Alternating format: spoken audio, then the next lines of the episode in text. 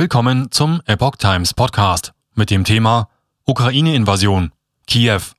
Russische Bodentruppen dringen aus mehreren Richtungen in die Ukraine vor. Ein Artikel von Epoch Times vom 24. Februar 2022.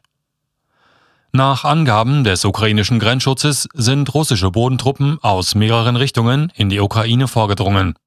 Russische Panzer und anderes schweres Gerät hätten in mehreren nördlichen Gebieten und von der annektierten Krim aus die Grenze passiert, teilte der Grenzschutz am Donnerstag mit. Koordinierte Angriffe gab es vor allem auch im Osten der Ukraine. Im Süden würden ukrainische Stellungen mit Raketensystemen und Hubschraubern attackiert, erklärte der Grenzschutz weiter. Drei Mitglieder der Streitkräfte seien entlang der südlichen Grenze zur Krim getötet worden, erklärte der ukrainische Grenzschutz. Es handelt sich um die ersten bestätigten Todesopfer in den Reihen der ukrainischen Armee seit Beginn des russischen Großangriffs.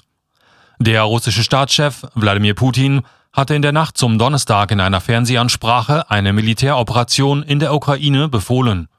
Wenig später waren in mehreren ukrainischen Städten, darunter auch in der Hauptstadt Kiew, sowie den Hafenstädten Mariupol und Odessa Explosionen zu hören. Der ukrainische Präsident Volodymyr Zelensky rief den Kriegszustand aus. Die ukrainischen Streitkräfte führen schwere Kämpfe, sagte Michailo Podoljak, Berater des ukrainischen Präsidenten Volodymyr Zelensky. Wir haben Verluste, fügte er hinzu, ohne eine Zahl zu nennen. An mehreren Stellen wurden die russischen Streitkräfte zurückgedrängt, hieß es weiter. Zelensky berief nach Angaben seines Büros hochrangige Militärs ein, nachdem er mit US-Präsidenten Joe Biden und weiteren Staats- und Regierungschefs Krisentelefonate geführt hatte. Der ukrainische Armeechef Valeri Salushny sagte, der Oberbefehlshaber Zelensky habe den Befehl erteilt, dem Aggressor ein Maximum an Verlusten zuzufügen.